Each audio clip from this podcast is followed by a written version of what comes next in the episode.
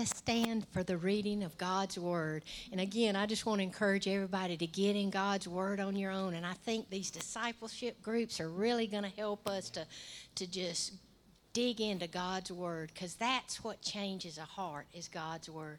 Haggai.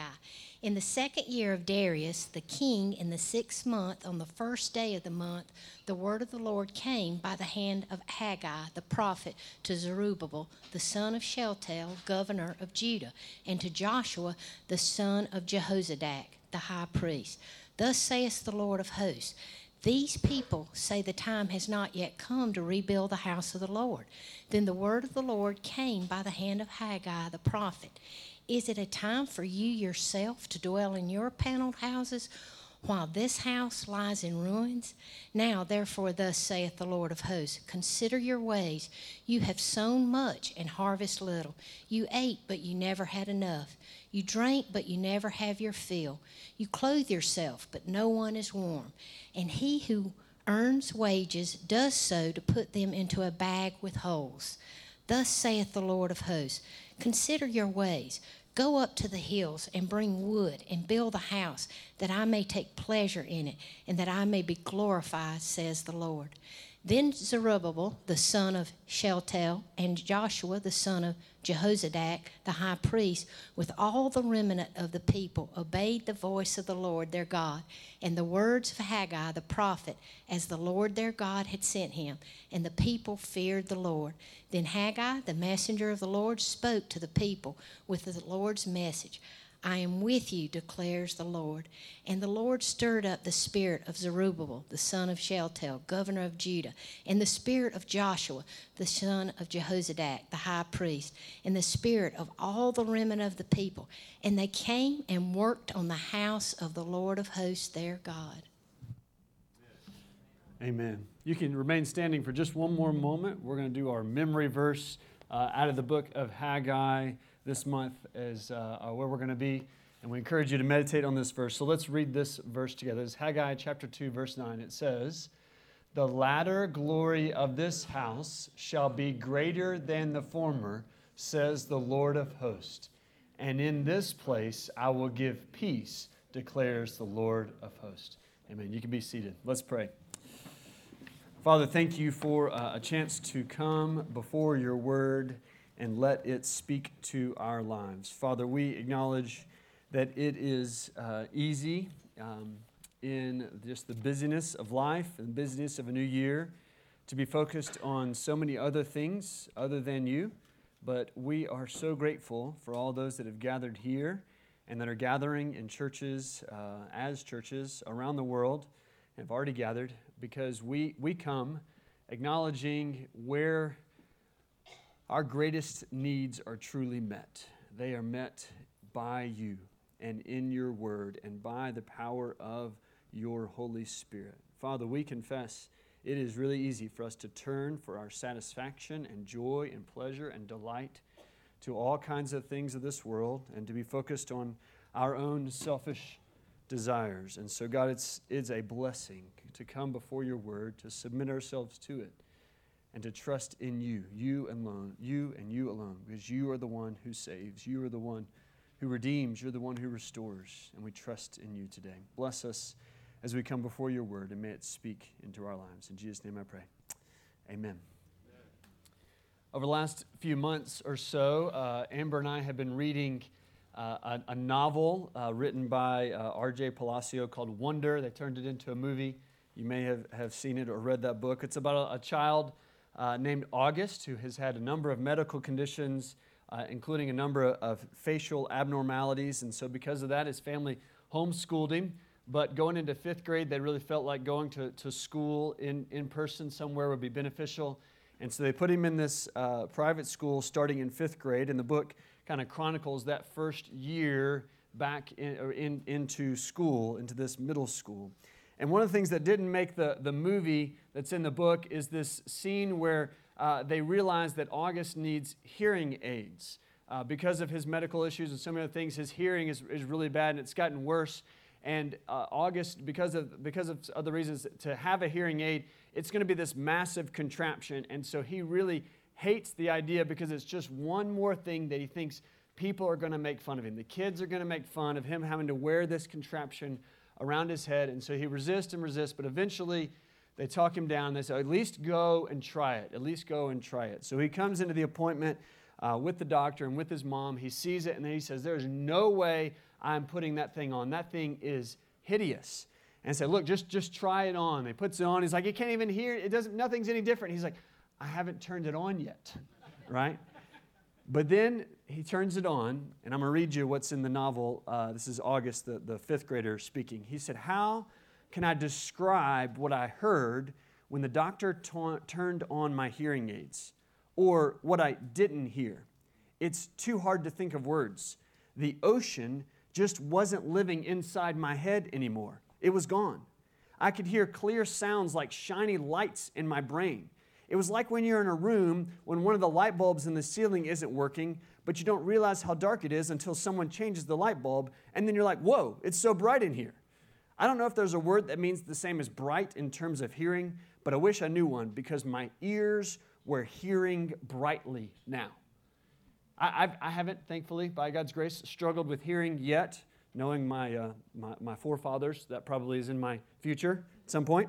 But I, I can imagine what that's like. He describes that so vividly to go from hearing the ocean in your ears to like being in a room that's dark, and then all of a sudden you can see, you can hear brightly. For him, hearing the ocean, hearing the noise, or being in a room that's dark was just the new was just the normal to him until it wasn't. The normal was wrong. It was not like it was supposed to be, and yet he didn't know that it was weird. Amber and I both can't can't stand clutter in the house. And if you've been to our house, you know that doesn't show because we have four kids and there's just inevitably clutter. But every now and then we tackle some space and we say, we are going to declutter this space.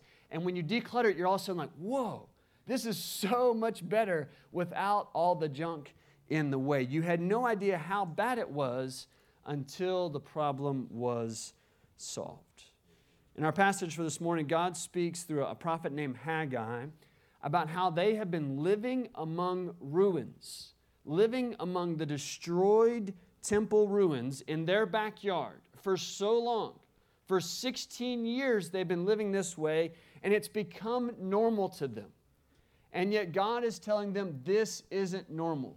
This may seem like you're normal, but it's not as it should be.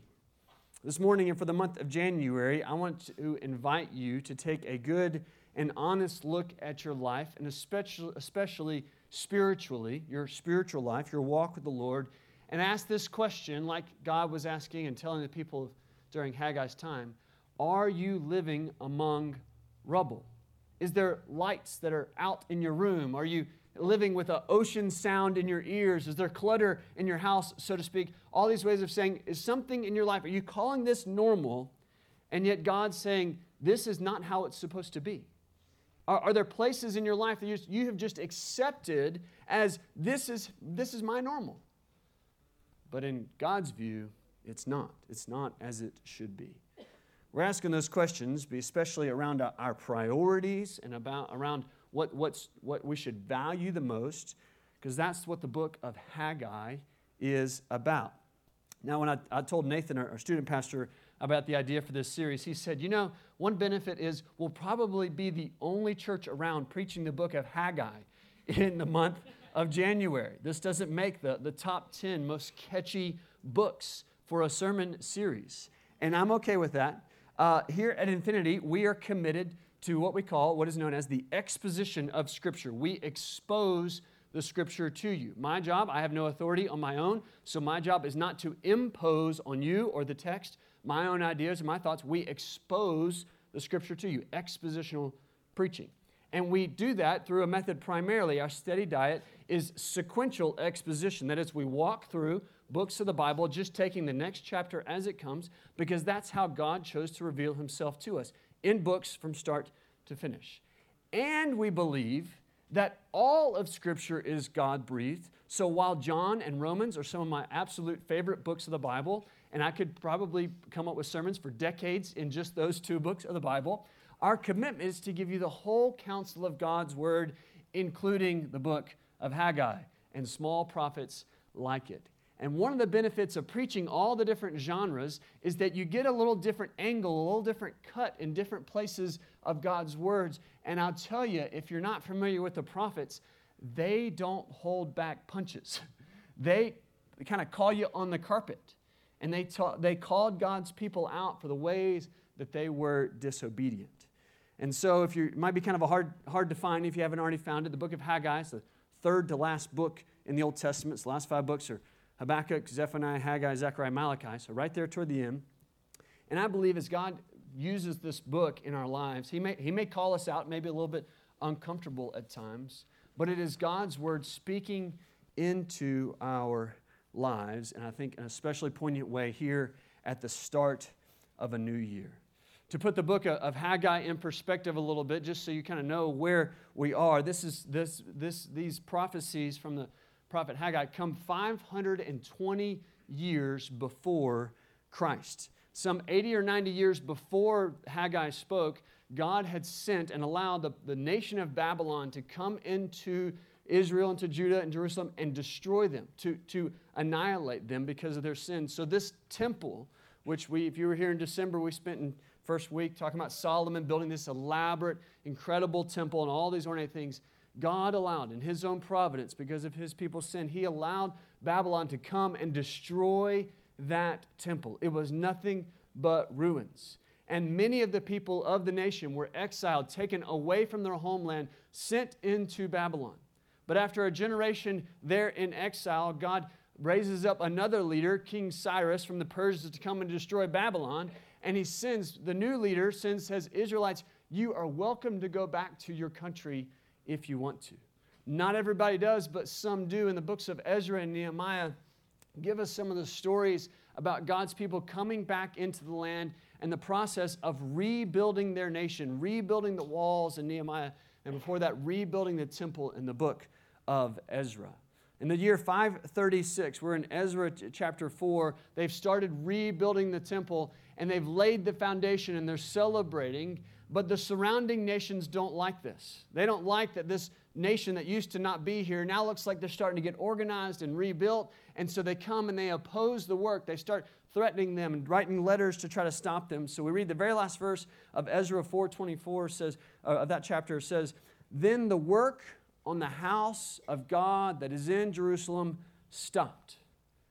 It was the year 536 BC, and this rebuilding campaign, this reunification process, this beginning again of a new nation, comes to a screeching halt.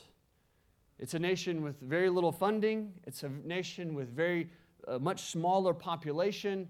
They don't think they can take it, they don't think they can overcome all the obstacles. And so they stop working on the temple for 16 years.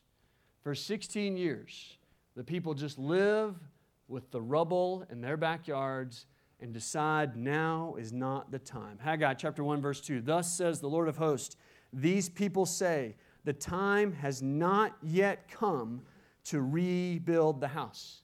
Yeah, we know there's a big pile of rocks here, and we know God's told us to do something about it, but the time's not yet. We, we don't, we don't want to take care of this yet.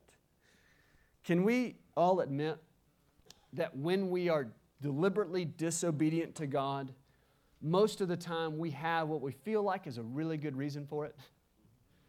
When we know things are supposed to be this way and yet I'm going this other way, we do it for really good reasons in our own minds, right? The people of Israel had plenty of reasons to say the time has not yet come. In, addition to all the, the nations around them opposing them and threatening them, threatening to wipe them out or bring in other armies, you keep building, we're going to destroy you. That was the threat. In addition to that, Haggai makes clear economically they were not doing well. Their crops, they were sowing a lot and not harvesting very much. There was inflation, it seems like. They were, they it says that it was eating their money. They were earning wages only to put them in bags with holes in it. You make the money, it doesn't go very far. He's saying things that says they're, they're hungry, they're thirsty, they're cold. He said, This is not a time to take on some building project and build a new temple. We got other things to worry about. We're just trying to feed our families here. Plus, that task would be an enormous task to take on. It's a big task. Building a temple would have required a lot of work, and they have less people than they did before. So, can't you see all these good, valid reasons to not do what God says? Many times our disobedience has plenty of good reasons, and yet it is still disobedience. The time has not yet come, they say, to rebuild the house, and God questions them on that timing. He says, The reality is, it's not really about the timing, it's not really about all these issues. You just don't want to follow my commands. And so he begins to question their priorities. And he starts with a command that in a short two chapters is repeated five times in some variation. It, becomes, it comes up two times here in chapter one and three more times in chapter two. And it's the title for our series and my first invitation for you today. And that's this Consider your ways. Consider your ways. God invites them to take a good and honest look at their lives. Are there places that you're living with rubble in your life that God's called you to address, and you've said, I don't care. I don't care, God. I want to live this way, and so you can just figure it out, God. Consider your ways. He says that in verse 5 and in verse 7. Literally, the Hebrew is focus your heart on your ways. Draw attention to, consider, focus your heart on the paths that you take in life. As in almost every time I can think of in the Bible, the heart in here is not the little organ pumping in your chest. He's talking about what do you really care about? The seat of your spiritual desires, the place of your spiritual perception. He says, Are you blinded by your own life? Is your pathway, the, the paths that you're choosing, can you really see them for what they are? Or are you just floating through life, kind of blind to what's before you? If we don't deliberately choose a path in life, we just kind of float, don't we? You just kind of do it the way you've always done it or the way the people before you did it. If we don't make intentional choices, we live an unexamined life, then it's like being on the lazy river. You done a lazy river at the, at the uh, water parks? They're great for relaxing, right? You sit on the tube and eventually you make it all the way back around, right? But you know what you don't do? You don't make progress anywhere. You don't like move from one point to another. You just go in this lazy circle around and around. If we don't consider our past, if we don't focus our attention, then we're just floating around on a little raft going in circles. Haggai, God says through Haggai, consider your ways, focus your mind and your heart on the path you're taking in life. Are, are you aware that in certain situations in your life, you, you take this path and you continue to come up to some fork, some decision that you have to make, and you always choose the path to the right, and it always ends you back up over here, right? Whether it be uh, the way you're, you're living at work, in your home, substances you use, whatever else it may be, I come to this point where I've got to decide go left or go right, and I always choose right, and it always ends up over here. Are, are you doing that consciously, or is it just the floating along of your life? Haggai draws their attention and says, Focus, pay attention. What are you doing? How are you living your life? The people say the time hasn't come, but God says, verse 5, now, right now, this moment, the year 520 BC, or the year 2024 AD. Now is the time to consider your ways. What better time than now than the present, than the first Sunday of a new year, to take a spiritual, spiritual EKG?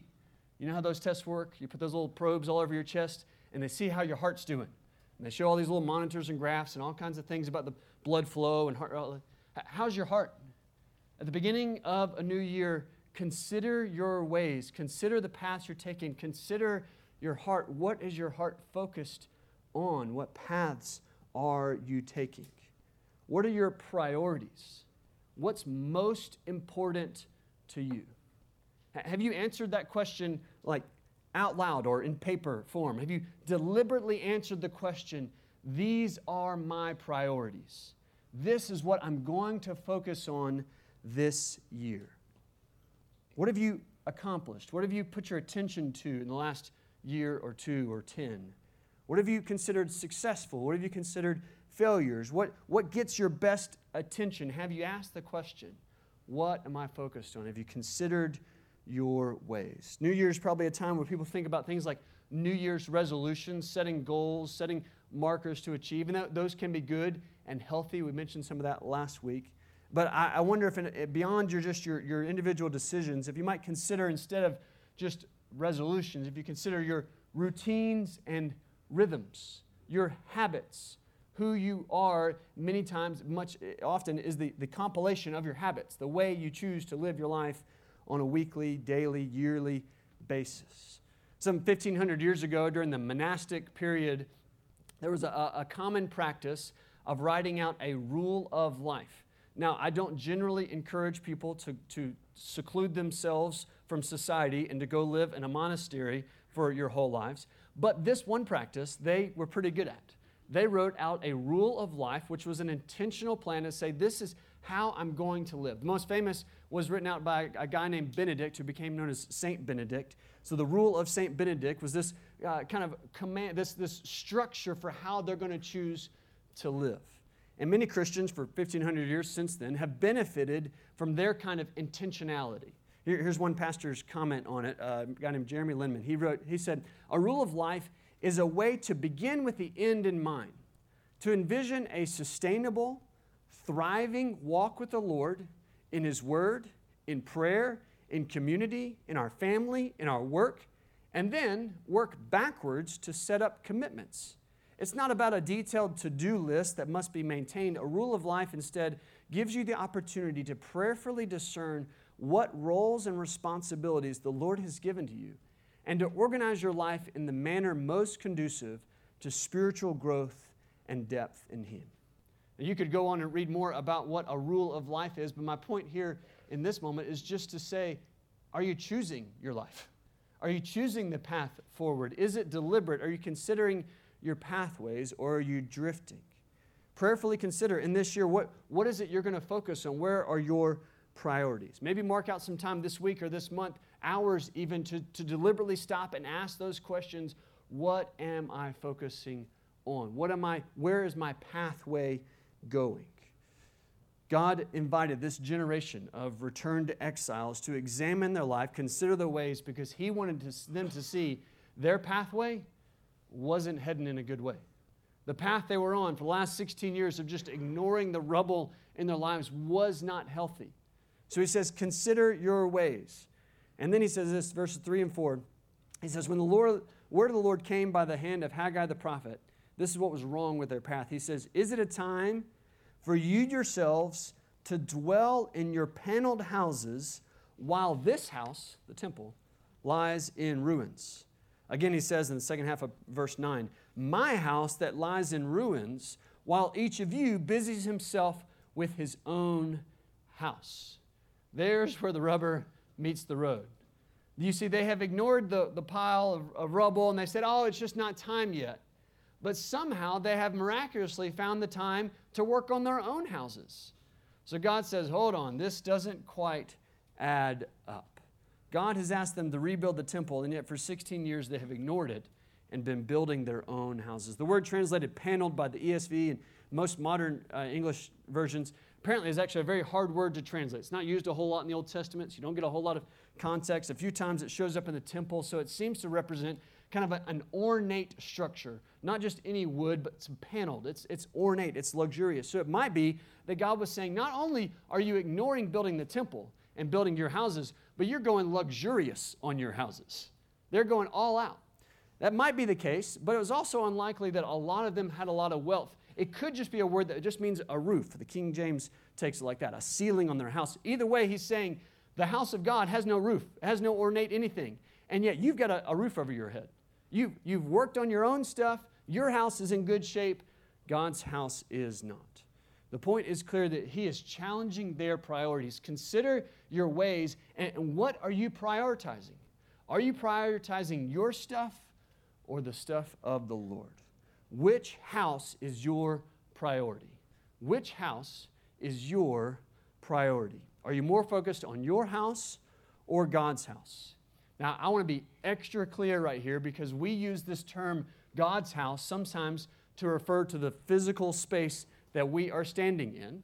And apparently, some people have used the book of Haggai when their church really needs to build a new building to say, look, you're messing up and you need to give more money to the church to build a bigger building because, like the people of Haggai, you've been ignoring the rubble.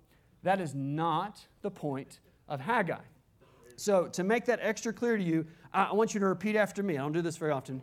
This building, this building is, not is not God's house. Okay, I want to give you one more phrase to help you help you really clarify this. Repeat after me. We are, we are God's, house. God's house. Thank you. The people of God are the New Testament house of God. We are very thankful for this structure. We get to meet here rain or shine, and most of the time, hot or cold. Some of you are cold now, other times you're hot now. We can't figure that out. But it's better than not having, the, having to live without a roof and worship without a roof. We are thankful for this structure. And many of you know, if you've been coming to family meetings for the last year or two, we are praying about and working toward expanding our physical structure. These are good things. You know what they are? They are tools, they are vessels they are parts of ministry, but they are not God's house. You, if you are a believer in Jesus Christ, us together who have repented of our sins and believed in Jesus, we are God's house. So I can promise you, we will never say, give more money so we can build God's house. No, no, no, no, no. You are God's house. We are investing in you. We are about people. Ministry is about people, not buildings. Can you care? Can you tell I kind of care about that? I'm sorry if I gave you too much on this. Here's what I want you to know the, the building isn't the point. The building is not the application of the book of Haggai. And that's that they did need to build a building then. But again, it wasn't really about the building, it was about the condition of their hearts. And that translates 2,500 years ago just as much as it is today. God's people back then, and many times we are, so much more focused on serving ourselves than on serving God that we continue to prioritize things that benefit us instead of seeking to benefit the kingdom of God. That's what we mean when we ask, which house is your priority? Whose goal, whose passion, whose interest are you more concerned about? The things that serve your own interest or the things that serve the kingdom of God? Which house is your priority? God's people in Haggai were much more focused on their own selves rather than serving God because they were looking around and saying, Times are tight. The people are attacking. We got to make sure that we have a place to live in. If I got to choose between serving God and serving myself, I'm going to keep serving myself because I need a roof over my head. And God's saying, Look at how that strategy is actually working out for you. He says, It isn't working. You're trying to serve yourself and you're trying, to, and, and yet it, you're getting worse. You're sowing seeds and there's no harvest. You are trying to make money, and yet it's like you're putting it in bags and it just falls out. He says, You're forgetting who's in charge of the harvest. The Lord is the Lord of the harvest. God says, I have sent a drought to you to try to get your attention, to stop paying attention to just yourself, and instead to come and to worship God. What does it look like in New Testament days? Well, well, to understand that, what was the purpose of the temple? Again, it wasn't really about the building. It was about God dwelling with his people and identifying, these are my people. I am God. I am with my people. They are my people. And it was a way of offering sacrifices because they recognized their sin and that they didn't deserve to be with the holy God. So the temple was a place of God's presence mediated by a sacrifice so they could be with the holy God. If you go over to the New Testament, Jesus in John chapter 2 tell, looks around in the temple and he says, Destroy this temple, and in three days I will raise it up. The Jews said, It has taken 46 years to build this temple. It's a reference to Herod's re- total reconstruction project, would have taken place just before Jesus' day. It's taken 46 years to build this temple, and you're going to raise it up in three days? But John 12, 2 21 says, But he was speaking about the temple of his body. You see, all along, it wasn't really about the building. It was about this is a way that God shows he is dwelling with his people, which is exactly what Jesus came to do. He came to be God with us. And when he came dwelling with us, he said, All who follow me are my disciples. He says, Whoever does the will of God, he is my brother and sister and mother. It's, not, it's no longer about ethnicity and about gender or, or free or slave. He says, No, no. If you follow me, You are part of my family. I identify with you. You are my people. And then the whole sacrificial thing, yeah, he took care of that too, didn't he? When he died on the cross, paying for our sins, the veil was torn. No longer was there a separation. Sin had been paid for once and for all. We don't need a temple, physical temple, because we have the temple Jesus, who sent his spirit to live inside of us so that we would be the temple together. We are the house of God. Ephesians 2, we read a moment ago, you are fellow citizens with saints and members of the household of God, built on the foundation of the apostles and prophets. We sang earlier, just the cornerstone. Jesus Christ himself being the cornerstone, in whom the whole structure is being joined together, grows into a holy temple in the Lord. In him you also are being built together into a dwelling place for God by the Spirit. We are God's house. We are the people of God. We are the dwelling place of God. So when we ask you, what is your priority? Serving your house or serving God's house? Another way you can say that is, are you about serving your own selfish desires or are you serving the people of God? Are you serving the church, not Infinity Church, although that's a part of this, of course, but are you serving the church, people of God, or are you serving your own selfish desires? What is more important to you, self or your brothers and sisters in the Lord? It is a piercing prophetic question. One time, sometimes it's hard to answer honestly. Do I really love myself more than others? Do I serve others more than myself? What are the motives for my actions? Who am I really trying to serve? How, how might you consider in 2024 ways you can serve other people? You can love the people of God. If you are a Christian, you have been served by the one who had every right not to serve you. If you are a Christian, it's because you have believed that Jesus died for your sins and he served you, he saved you. And because you have been served, now we are given the opportunity to serve others. One beautiful nugget of truth I, I just noticed a couple days ago in verse 8, he, he gives a very simple command, right? He says in verse 7, to consider your ways. And then verse 8, he says, Go up to the hills and bring wood and build the house. He's like, real simple. You got all this rubble around you. We got to get to work. So go out and collect some firewood or some lumber, not firewood, not to burn it, but structure, right? Now, if you knew back to Solomon how he built the temple, do you remember where he got his wood? He didn't just go out and get any old wood. Solomon was a man of enormous resource. He, spelled, he, he spared no expense. So he got the cedars of Lebanon, which was like saying this is the finest of fine wood. It was the best trees from a faraway nation that they had to pay a lot of money for to get them and get them all the way to where they, they built, used the best woods they could. What does God tell the people during the time of Haggai to do? He's like, look, just go right outside the city to the hills, chop down any tree you can find, and we're going to use it, and it'll be fine. It'll be enough. And, and as I was reading about the commentary of how all these, they would need all kinds of different size boards. They'd need little ones and big ones and thick ones and skinny ones. And the point was, everybody can participate. Kids can go pick up sticks. Men can work together, chop down big lumber. There is a job for everybody in building the house of God, and that is still true today. There are certain people who stand up on this stage and lead you in worship, but we all have a job in the body of Christ, do we not? 1 Corinthians 12 talks about all the different members of your body. There is a role for everybody in serving the people of God. If you are part of a discipleship group, if you are new to one or, or you've been a part of one, I'll tell you from experience, as one who facilitates that, I am not the most important person that shows up in that room sometimes.